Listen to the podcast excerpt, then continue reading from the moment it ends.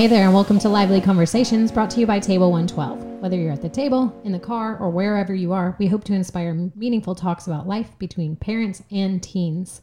Hey, thanks for following along with us. We really appreciate your support. We love hearing back from you what you're getting out of this, the talks that you and your families are having. So let us know. Let us know when you've had a meaningful talk. We love to hear about that. We are your hosts, the Williams family, I'm Lexi. I'm Jeremy. I'm Justice. and I'm Dana. It is Christmas time. Do you guys like listening to Christmas music before Christmas? No. Absolutely not. Day of. the day of. Yeah. So we are not Scrooges. We do love Christmas. We love decorating for Christmas and all those kind of things. But we are kind of a hard and fast, like we'll sing Christmas songs on Sundays and then like right on the day before and the day of Christmas. but that's okay if you're not the same way. We're just, we are all in agreement on that one. So when it comes to Christmas time, like we our family has a lot of traditions, as do many families. I'm curious from y'all, what are your favorite Christmas traditions that we have? Fondue. Fondue. All right. Tell our listeners a little bit about the fondue tradition in the Williams family. So, there's bread, and there's cheese, and then there's meat, and then there's oil. Yes. Um. Yeah. So while you're waiting for your meat to cook in the oil, you dip your bread in some cheese, and then num num. Then once we're done with that course, ooh, courses, we're getting fancy. Um. Then we move on to dessert. Um. And we have chocolate sauce. It's pretty lit. Um. Yeah. We get strawberries and marshmallows. Sometimes graham crackers, bananas. Um. Yeah, and then we dip those things into the chocolate. Chocolate. And I just then had a brilliant idea. We go. I just had a really brilliant idea. Okay. Marshmallow fluff fondue. Hot marshmallow fluff to dip your stuff into. Can oh, we do, without chocolate? Yeah. No, no, no, well, like wait. you can do Does and marshmallow chocolate. fluff mate We melt? two- Yeah, Yeah. it'll melt. It'll That's be how like it becomes marshmallow fluff. Can it'll we, be like a Rice Krispie treat. Exactly. Can we we do please? dip Rice Krispie treats and pretzels into the chocolate. All right, so let's back up a little bit there. That sounds delicious, and I'm looking forward to that too. Justice, why don't you tell us like why that's one of your favorite family traditions? I mean, A, the food is always really good. And B, like we just sit around the table and dinner usually takes about two hours or so. Fondue takes forever. Yeah, Yeah. But I mean, Takes a it's long good. time. So and every Yeah. year Jeremy tells the you either fondue or you fondant joke. Exactly. it kind of sucks if I'm being honest. Nobody asked for your honesty. Uh, well, nobody asked for your terrible joke. He's a dad. He's Also entitled. true. All right. Uh, yeah, I think I mean the beauty of it is just that it takes so long and we always laugh and have fun and Yeah. everybody's in a good mood because you get to eat good food and And then you fun don't tell that joke. Uh, she just slapped her knee. Because it's That's a rough. That was a rough joke. knee slapper. indeed. What about you, Jeremy? Favorite tradition? Um, gosh. Uh, so the tradition that I think I enjoy the most, and it, it comes from my childhood, and I brought it into our family after Dana and I got married, is uh, to read the Christmas story from the Bible, usually the book of Luke, on Christmas morning before we start to open presents. And uh, my dad always did that for us growing up. My dad, um, uh, for us growing up, and it's something that I used to dread as a little kid because it was like, why is there this delay for getting into opening presents? And then as I got older, I understood the significance of it, and it just helps to kind of prioritize your thoughts and that sort of thing for uh, what Christmas is about. we felt the same way. yeah, I was about to say I felt the same way, but like as I've gotten older, it's kind of like I mean the presents aren't going anywhere. We're already hanging out. Might as well get something out of it. And the truth is, it takes like three minutes.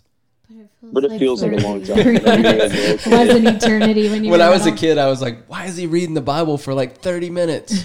but he was only reading Luke chapter 2, which is about 60 verses. So, like, it's a long Bible chapter, but it's not the end of the world. So that kind of brings us to this idea that sometimes our traditions they get a bad rap. When whether you're a little kid who's eager to dig into the pile of presents or or you feel like tradition is just old school, like what things that make us want to push away traditions? The time that it takes. Okay. Yeah, it that takes a lot of time. Uh, sometimes a tradition can have like a memory of someone who you might have like you might not be talking to anymore, so it might be like a bad memory. yeah. And then if it happens again, The so other the, thing, like the it- negative associations is that what Yeah. you're saying? Yeah. If you're talking about traditions that span generations, the next generation or even the third generation, and, and these may be like actual generations or they may be like a group of students in a class. But as you go down through those generations of tradition, the later generations may not understand the significance of that tradition. It may have just become a habit that without understanding the reasoning behind it, it's just something you do. And so it may seem pointless until you understand uh, the reasoning behind it. So we might push it away because we don't understand the meaning behind it. Right. If there's a meaning. Yeah. Is there any cure for that? For wanting to push traditions away? And I'm not talking about, I mean, some traditions are probably actually not awesome, you know? Uh, we've talked about ones that we've enjoyed, but I think that tradition can have a, a negative side when it overshadows God's ways or God's word. Scriptures are pretty clear about that. Is there anything that we can do to point our tradition in the right direction? Make sure that it's a useful and helpful thing to do. uh, I think it's kind of the same thing. So if you want your tradition to like have a purpose, if that makes sense, it's kind of as like wanting to be more efficient in something that you do. You have to take a step back, look at why you do it, and look at how you can change it to make it more effective. If that makes Mm, Totally. Uh, I didn't share my favorite tradition, which I would agree with you guys. I love the fondue tradition, but I'm going to pick a different one for the sake of this discussion. One of my favorite traditions is decorating the tree together. And this year, I put the tree up early and then saved the actual decorations for when we were all together during Thanksgiving break. And I kind of laughed because I got a little bit of pushback that it takes so long. It takes like four hours It to only decorate took the tree. 30 minutes. it only took 30 minutes. But uh, part of that process for us is retelling the stories of our family. Like we got this ornament when Justice was born or when Lexi was born or when How fat they were when they were little babies. But we didn't do that this time as I, much. well, I as was, much. I was it's 'cause saying we it were quickly complaining, because Lex. you guys were complaining. But you know, I guess what I'm trying to say is I tried to edit the tradition a little bit so that you didn't have to be there for the the fluffing and the lighting of the tree, and all we had to do was put the things on the tree. I hate fluffing the tree. So you um so you made it shorter so we wouldn't complain. Yes. Yes. Yeah, I tried to be more efficient so that we could focus on the meaningful part of it, which is not like preparing the tree, but it is going through the process of talking about those family stories and trips that we've been on. And we've got souvenirs from vacations and mission trips and things like that. We had hot chocolate. And we always make hot chocolate. Yeah. Yeah, I think it's just important for like keeping the tradition relevant. You know, the people who are participating in the tradition need to understand why they're doing that thing mm-hmm. and then making sure that it still makes sense to keep doing that thing. And so, you know, for our family, it made more sense to streamline that a little more this year instead of putting up the tree and all of that on the same day because we were traveling the weekend before Thanksgiving. Justice was coming home for Thanksgiving. And so, just wanted to make sure we made the most of our time so we adjusted that a little bit to make it make more sense instead of living by the kind of the law of here's how we always do Right. the christmas tree decorating Jacob Clifton said this tradition ties us all upward into our family trees and down into the families that are still being created. I think that was a really interesting quote for me as the mom and the one who's, I deem myself like the maker of the magic at Christmas time. And some of that has come from when Jeremy and I got married, trying to establish, we didn't live near family. And so trying to establish like what does it look like when our family celebrates together and then we were combining his family but also my blended family and traditions from that so we we brought down things from from everywhere and then we added in our own which is funny to me because that's the guys love. So the fondue one and so there's we've been but also like who we're becoming. So i want to know from maybe a couple of you how has tradition helped you feel more connected? And it doesn't necessarily have to be holiday traditions although that's totally on topic right now so. In elementary school, every Valentine's Day, we would like give out our Valentines and stuff. And it just made me my classmates whenever we did that. Because we would always make our cute little box, and then the teacher would call three people to get up and add the things to the boxes. And so Yeah. How did that help you feel more connected to the other students? I just felt like I knew them better once I got like gifts for them and got to give my gifts Oh, yeah. to them. Yeah. So it's kind of like Christmas, but more lovey dovey, I guess. Sorry, that was annoying. I won't do it again. So this isn't a tradition I've done for a long time, but we just had Secret Santa um, with the lacrosse team, and they do it every year ever since the lacrosse team was like brought together. Mm-hmm. And I think it's it was just a really cool time to get together as a team and I guess bond. Yeah. I'm sure that since it's your first year on that team, that helped you feel connected to the teams that have gone before you. Yeah, for sure. You're kind of handing something on. Yeah, and I mean it's none of the gifts were expensive or anything too crazy. It was just kind of like, oh yeah, here's something I thought you'd think was funny. Yeah, totally. Yeah. How have traditions informed your values or knowing what's important? This is going to be like super Sunday school, I think, for me. But growing up, we always went to church, and it was never really an option to not go to church. And so, like, and the church that we went to, there was like three services on a Sunday, and they were all different. And we went to all of them every Sunday. And so, like, Sunday morning church was three hours. And we just knew, like, it was never even a thought to not go. So, going to church became something that was important to me and valuable to me. And then, you know, even becoming a, a leader in the church and going off to Bible college to learn how to do that for other people. Just my parents being consistent that, teaching us about uh, having a relationship with Christ, but it, you know, very much the tradition was going to church. And so, not that that accomplished anything for us specifically, but it definitely shaped who I am.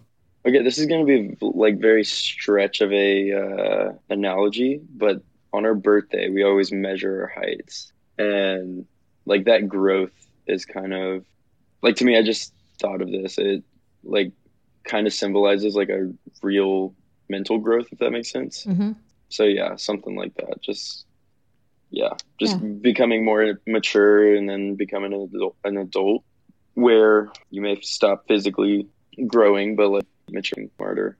So you're you're saying that by marking your height on the wall, that our family taught you that growth was important. Yeah. Okay, that's awesome. Yeah. So, what about tradition? How has it given you a sense of like identity or belonging? I don't know. I mean, What about you? Why don't you answer that one? Yeah, one? I guess I haven't answered any. So, in our family, we when I grew up, we watched certain movies together over and over, and we had similar like inside jokes and stuff. And there was something about sharing those things that we thought were funny or experiences that would remind me that I was a Vodrin and that I belonged. And yeah, I'm not sure that those are like really specific examples of traditions, but no, actually, that makes 100%. But you have like you can quote those movies with your brother and sister. You can yeah, you know make those jokes with your dad and laugh about you know whatever it was. right. When the Back to the Future 2 date came and went, we were all sharing memes with each other because, you know, that was that was a date in the future that mattered to us and we cared about it. So, kind of nerdy, but hey, that's us. I'm going to link in the show notes to a blog that talks about having to do and to don't lists for the holidays. And I thought that was a really good idea. And actually, I've been having conversations with Justice and Lexi around this because, you know, as as I said earlier, I'm the maker of the magic. And so that takes a lot of energy and sometimes finances and things like that. And I really want to make sure that as our family chooses what we're doing and what we're not doing, that the things that we do matter, that we're not just being wasteful uh, on those kind of things. And so I actually really loved that idea of making a to don't list. Uh, and so this this week I texted both kids when we were not with each other and just said, "Hey, on a scale of 1 to 10, what do you think about this tradition? What do you think about that tradition?" Just so that I could kind of measure what mattered to them. And actually, uh, we've decided this year to let go of a tradition that we've had since the kids were born. I can't tell you how many Christmases I've stressed about trying to make sure that I could find in the right sizes and the right design and all that kind of stuff. And it's not just for the four of us. It's no, it's extended family for grandpa stuff. and for brother and sister in law and daughter and niece and And I'm telling you, like, I feel like this little weight has been lifted because if it doesn't matter to everybody else that much, then I'm not going to put pressure on myself to do it. So, a little thing to think about is maybe like, what things do you want to do and what things lift you up and draw you closer to one another and to God? And then what things maybe actually pull you away from the things that you care about? Lexi looks shocked. Why? Do they still have to duck? What? What? Matt and uh, Karina yeah. used to have a duck pet. Oh, what? that was so random. Do they still have it? I don't know. We'll have to text them and ask them. I don't think so. Wait, but I feel bad asking. Like, what if it died?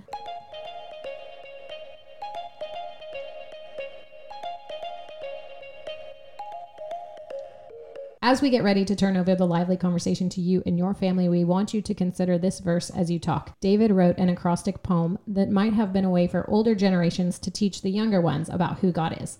Letter by letter, like going from A to Z, they'd talk about how amazing God is and how we should respond. Let each generation tell its children of your mighty acts.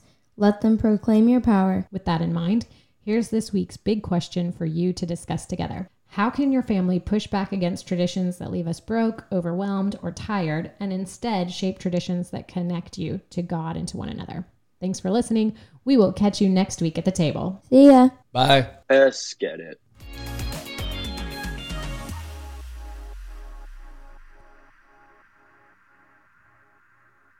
I said it differently that time. Skadoosh. Let's get it.